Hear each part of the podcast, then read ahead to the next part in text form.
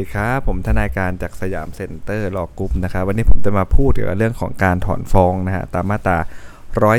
า175นะครับก็จะแบ่งได้2แบบถ้าออกข้อสอบนะหรือในชีวิตจริงก็แบ่งได้2แบบเหมือนกันนะฮะดูดีๆนะครับว่าเขาถอนก่อนจำเลยยื่นคำให้การหรือว่าหลังจำเลยยื่นคำให้การไม่เหมือนกันนะครับนะถ้าเกิดว่านะครับถอนนะมาตรา175วรรค2เนี่ยเฉพาะกรณีที่อนุญาตให้ถอนฟ้องที่ต้องฟังนะถ้าศาลไม่อนุญาตให้ถอนฟ้องนะครับก็ไม่ต้องฟังจำเลยก่อนนะครับกฎหมายไม่ได้บอกว่าถอนได้ถึงเมื่อใดนะแต่ต้องถอนก่อนศาลชั้นต้นมีคำพิพากษานะครับแต่ว่าถ้าเกิดอยู่ในระหว่างศาลสูงทำง่ายคุยกันได้แล้วนะฮะก็ไม่ใช่การถอนฟ้องแล้วแต่เป็นการถอนอุทธรณ์หรือฎีกานะถ้าถอนฟ้องโดยไม่สุจริตนะฮะเช่นดำเนินคดีบกพร่องจำเลยเสียเปรียบนะครับศาลชอบจะไม่อนุญาตเนาะนะฮะเช่นถอนฟ้องเดี๋ยวเพราะโจทก์อาจแพ้คดีนี่ดูทรงไปดูทรงมาเอานะครับลืมตรงนู้นลืมตรงนี้นะถอนฟ้องเดี๋ยวมาฟ้องมันใหม่นะเดี๋ยวไปเตรียมหลักฐานมาใหม่อย่างนี้ไม่ได้นะหรือโจทก์ไม่ชื่อบัญชีระบุพยานนะครับฟ้องบกพร่องเนี่ยเราพ้นกำหนดเวลาแก้ไขแล้วอ๋อศาลไม่ให้แก้ไขฟ้องใช่ไหมงั้นผมถอนเลยเดี๋ยวผมมาฟ้องมันใหม่อย่างนี้มันไม่ได้แล้วถูกไหมฮะนะครับถ้าไม่เกี่ยวกับเนื้อหาแห่งคดีเนี่ยศาลยกฟ้องนะโจทก์ก็ฟ้องใหม่ได้นะครับถ้าไม่เกี่ยวกับเนื้อหาของคดีนะฮะถอนฟ้องเดิมเนี่ยมันไม่ทำให้ฟ้องแย้งตกไปอันนี้สำคัญนะครับถ้าข้อสอบก็น่าจะออกประเด็นนี้แหละนะฮะก็คือว่าถอนฟ้องเดิมฟ้องแย้งมันไม่ตกไปด้วยเนาะมันจะตกไปต่อเมื่อเป็นเรื่องของพวกอำนาจฟ้องอะไรเงี้ยนะครั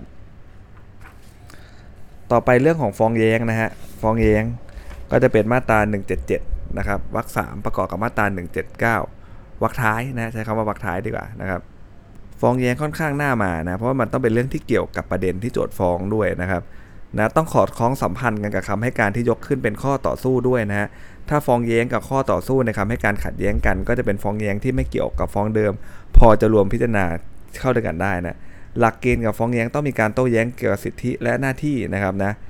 ครับแล้วก็จำเลยเนี่ยจะโต้แย้งสิทธิต่อเมื่อมีคำพิพากษาให้ขับไล่นะครับจำเลยจากตึกแถวนะจำเลยจะฟ้องแย้งล่วงหน้าไม่ได้นะต้องมีฟ้องเดิมด้วยนะคำฟ้องเดิมของโจทก์ต้องชอบด้วยกฎหมายครับไม่ว่าผลของคดีจะเป็นยังไงเนี่ยไม่ทำให้ฟ้องแย้งตกไปนะแต่ฟ้องเดิมจะต้องชอบด้วยกฎหมายก่อนนะถ้าฟ้องเดิมมันไม่ชอบด้วยกฎหมายเมื่อไหร่เนี่ยฟ้องแย้งถึงจะตกไปด้วยนะครับแม้ภายหลังฟ้องเดิมเสร็จไปจากศาลศาลจะมีคำสั่งจำหน่ายคดีหรือถอนฟ้องทิ้งฟ้องอะไรก็ว่าไปนะศาลยังต้องมีคำพิพากษา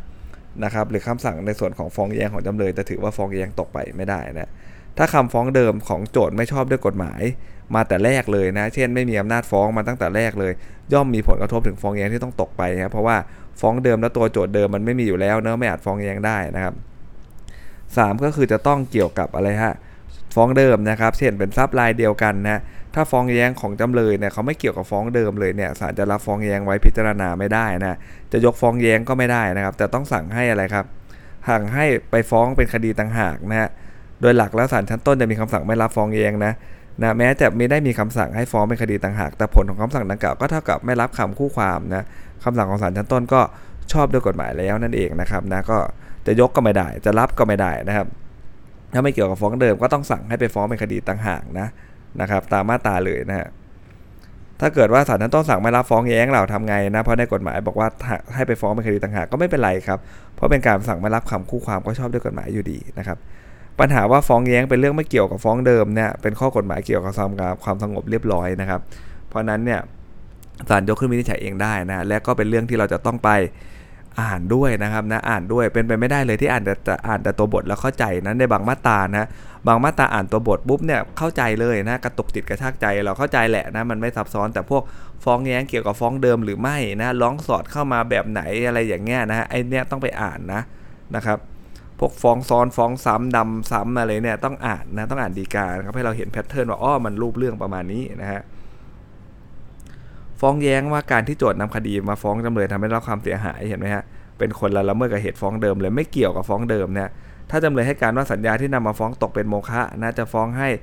ดองฟ้องแย้งให้ปฏิบัติตามสัญญานั้นไม่ได้เพราะขัดกับคำให้การเนี่ยก็ไม่เกี่ยวกับฟ้องเดิมฮะฟ้องแย้งให้ขับไล่จากที่ดินคนละแปลงนะไม่เกี่ยวกับฟ้องเดิมครับเป็นมูลละเมิดด้วยกันแต่ละเมิดคนละครั้งก็ไม่เกี่ยวกับฟ้องเดิมอีกนั่นแหละนะครับส่วนเรื่องต่อไปนะจะเป็นเรื่องของอะไรครับฟ้องแย้งมีเงื่อนไขนะหมายถึงกรณีที่โจทก์ขอให้ถือฟ้องแย้งเนี่ยนะขอให้ถือเป็นฟ้องแย้งต่อเมื่อมีเหตุการณ์หนึ่งเกิดขึ้นซึ่งยังไม่แน่นอนเลยว่ามันจะเกิดขึ้นหรือไม่นะเช่นอะไรฮะมันได้ฟ้องแย้งว่าถ้าศาลไม่ฟังข้อเท็จจริงตามที่จำเลยให้การต่อสู้เนี่ยก็ฟ้องแย้งขอให้บังคับโจทก์เนี่ยนะฮะเป็นการตอบแทนจะเห็นได้ว่าอะไรฮะจำเลยยังไม่เป็นเจ้าหนี้โจทก์โดยบริบูรณ์ในขณะยื่นคำฟ้องแย้งเลยกล่าวคือว่า สิทธิตามฟ้องแย้งของจำเลยยังไม่เกิดขึ้นจนกว่าศาลจะพิพากษาให้จำเลยแพ้คดีแล้วนะซึ่งเห็นได้ว่าในขณะนั้นยังไม่ถูกโต้แย้งสิทธิ์เป็นฟ้องแย้งที่มีเงื่อนไขนะถ้าออกข้อสอบก็จะดูพวกคำว่าถ้าหากว่าอะไรเงี้ยถ้าหากอย่างงู้นอย่างนั้นif อะไรนะเขาเรียกว่าอะไรนะครับมันเหมือนประมาณว่าถ้าอย่างนั้นก็ขอแบบนี้ละกันอะไรอย่างเงี้ยนะถ้าออกข้อฟ้องแย้งสามารถจะเป็นฟ้องแย้งที่มีเงื่อนไขนะครับการพิจารณาโดยขัดนัดยื่นคำให้การนะครั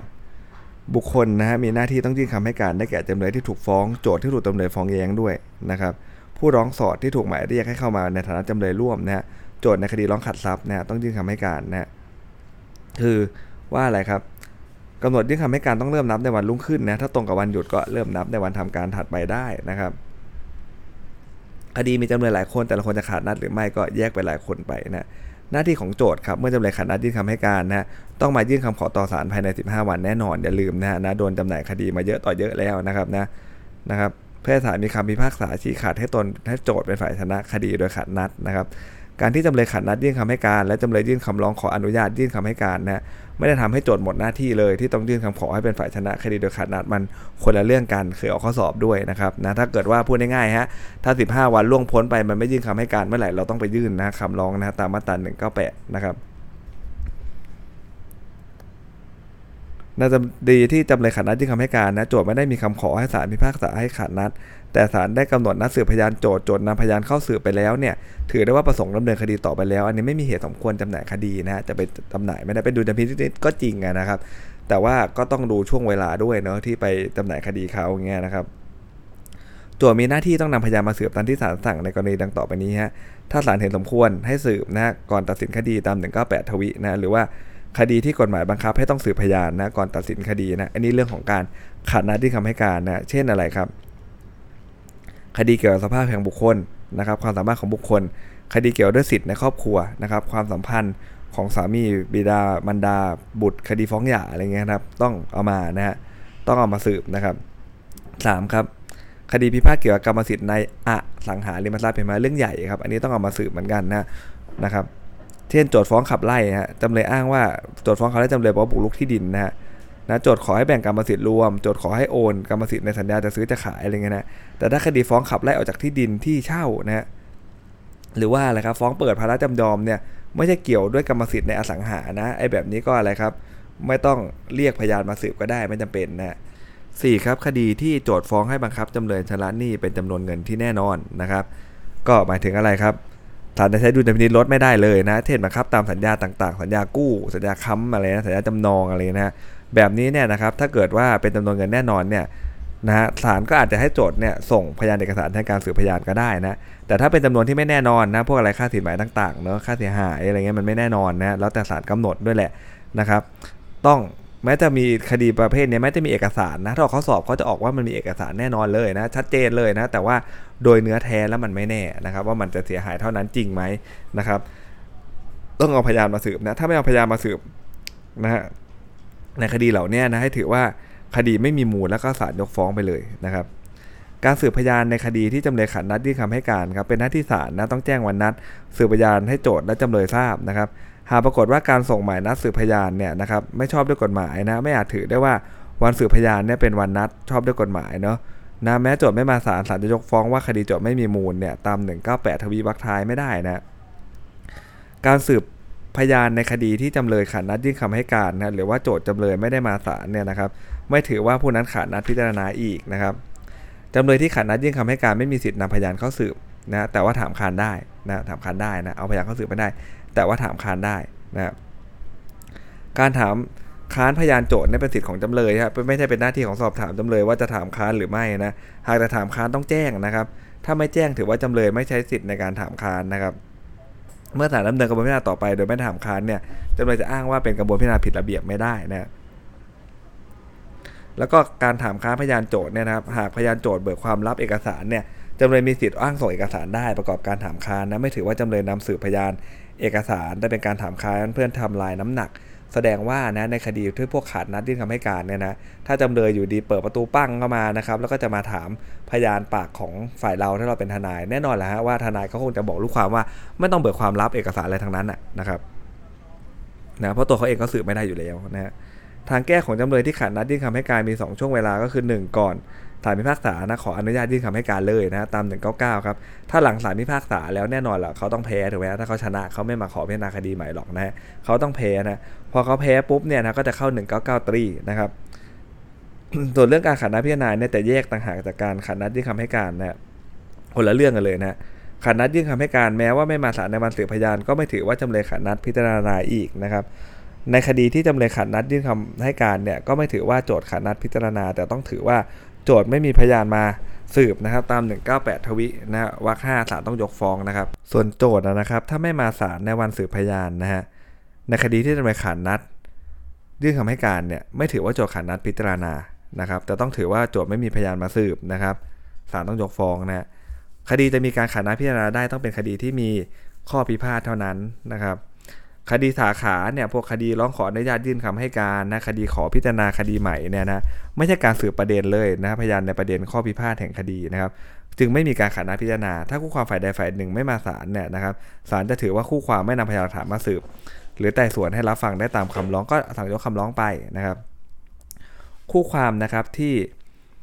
คู่ความฝ่ายใดฝ่ายหนึ่งไม่มาศาลนะฮะตามมาตรา200ก็ได้แก่ตัวโจทก์ตัวจำเลยนะผู้มีอำนาจทำการแทนตามกฎหมายผู้แทนโดยชอบธรรมนะผู้รับมอบอำนาจจากโจทก์อย่างเงี้ยนะครับ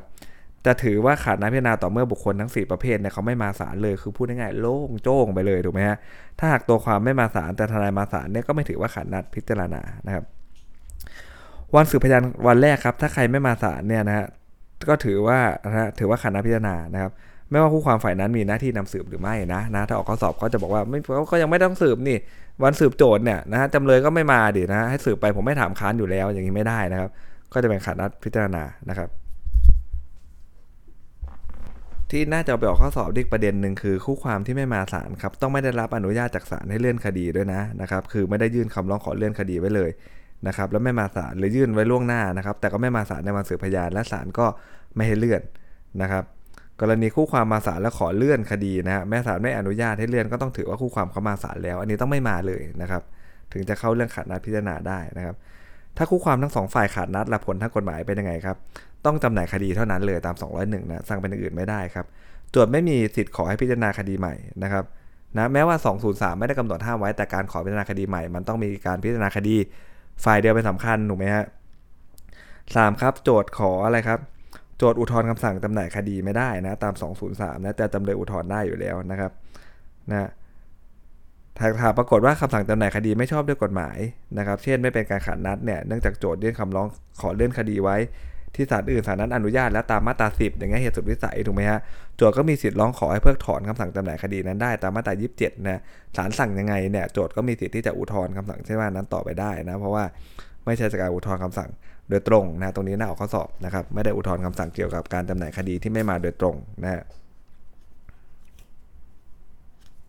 โจทก์นำคดีมาฟ้องใหม่ได้ตามอายุความนะแล้วถ้าโจทก์ขัดนัดพิจารณาผลจะเป็นยังไงนะโดยมากมันไม่ค่อยเกิดนะโดยมากโจทก์เขามาแหละนะเขายืนกันฟูลทีมเลยเพราะเขาเอาคดีมาศาลตั้งแต่แรกอยู่แล้วถูกไหมฮะ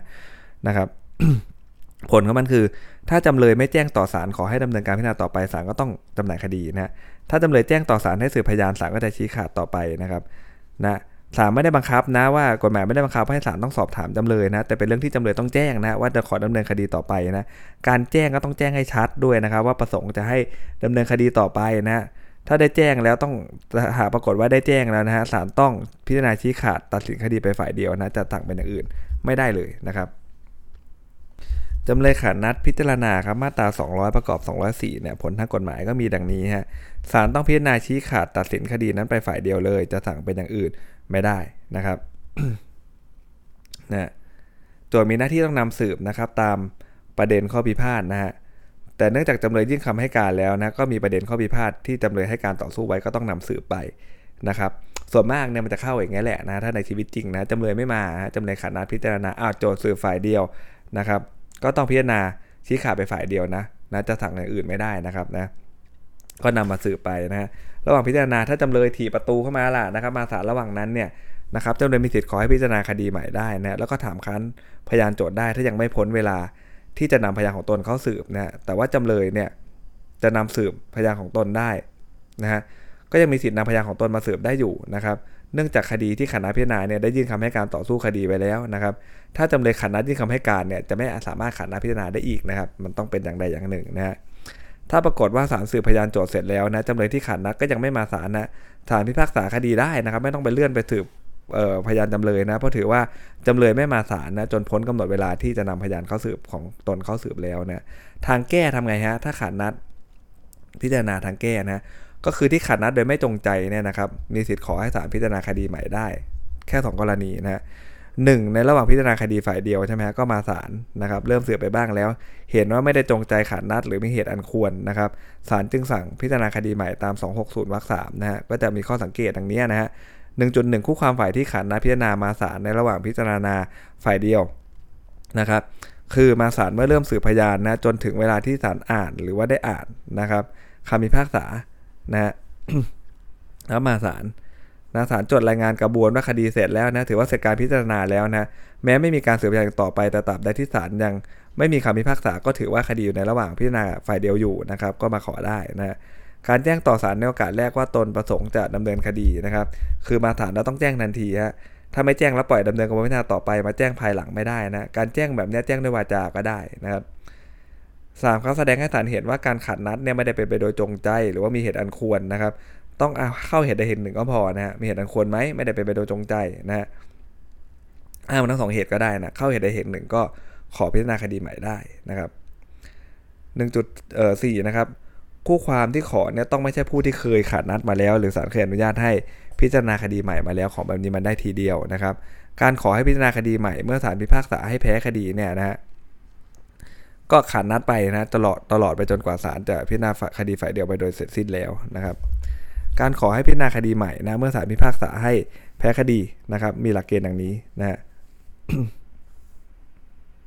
1. นะฮะคู่ความฝ่ายที่ขัดนัดพิจารณาต้องแพ้คดีนะครับต้องแพ้คดีเท่านั้นนะถ้าไม่แพ้คดีเนี่ยโจทยกฟ้องจะมาขอทำไมโดยหลักก็ไม่ขอไปแล้วนะ